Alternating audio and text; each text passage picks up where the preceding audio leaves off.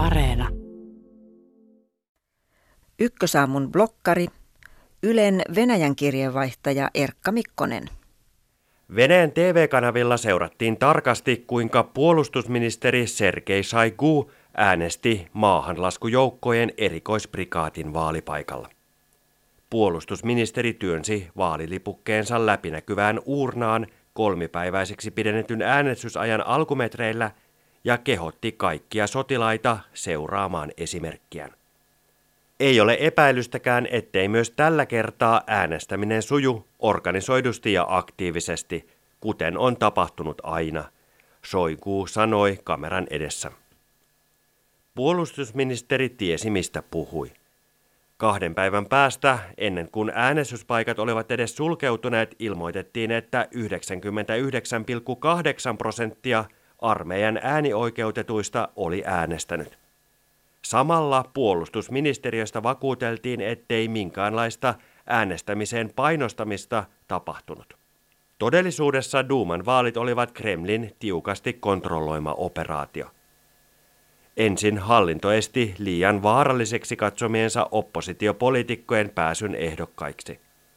Sitten se varmisti halutun lopputuloksen manipuloimalla ja väärentämällä äänestyksen kulkua ja sen tuloksia. Näytösvaaleilla haluttiin esittää tuki presidentti Vladimir Putinin valtajärjestelmälle ja sen ajamalle sotilaallista voimaa ihannoivalle maailmankuvalle. Siksi onkin luonnollista, että juuri puolustusministeri Shoigu asetettiin valtapuolueen listalle kärkiehdokkaaksi. Pian 30 vuotta Venäjän hallituksissa työskennellyt Shoigu on presidentin läheinen liittolainen. Häntä pidetään myös Putinin ystävänä. Parivaljakolla on tapana viettää yhdessä vapaa-aikaansa Siperiassa. Viimeksi media kertoi Putinin ja Saikuun yhteisestä lomasta syyskuun alussa vain viikkoa ennen vaaleja. Venäjää hallitsevan eliitin ajattelu tuntuu lähtevän siitä, että maa on vihollisten ympäröimä. Sekä Venäjän johto että Kremliä lähellä oleva media syyttävät yhtenään ulkovaltoja yrityksestä sekaantua maan sisäisiin asioihin. Soiku hyökkäsi elokuussa myös Suomea vastaan.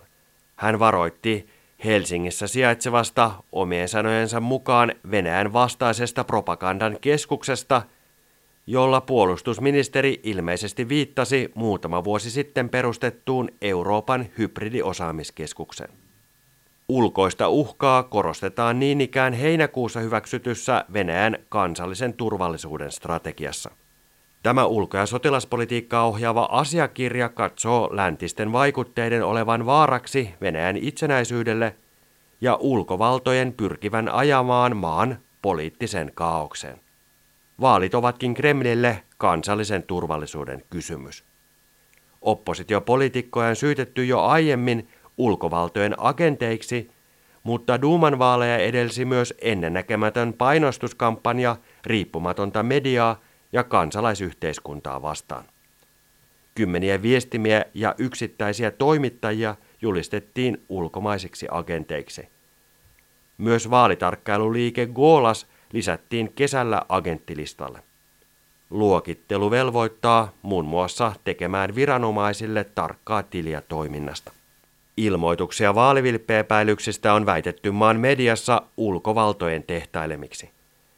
Venäjän ulkoministeriö puolestaan syyttää Yhdysvaltoja ja Euroopan unionia vaaleihin sekaantumisesta.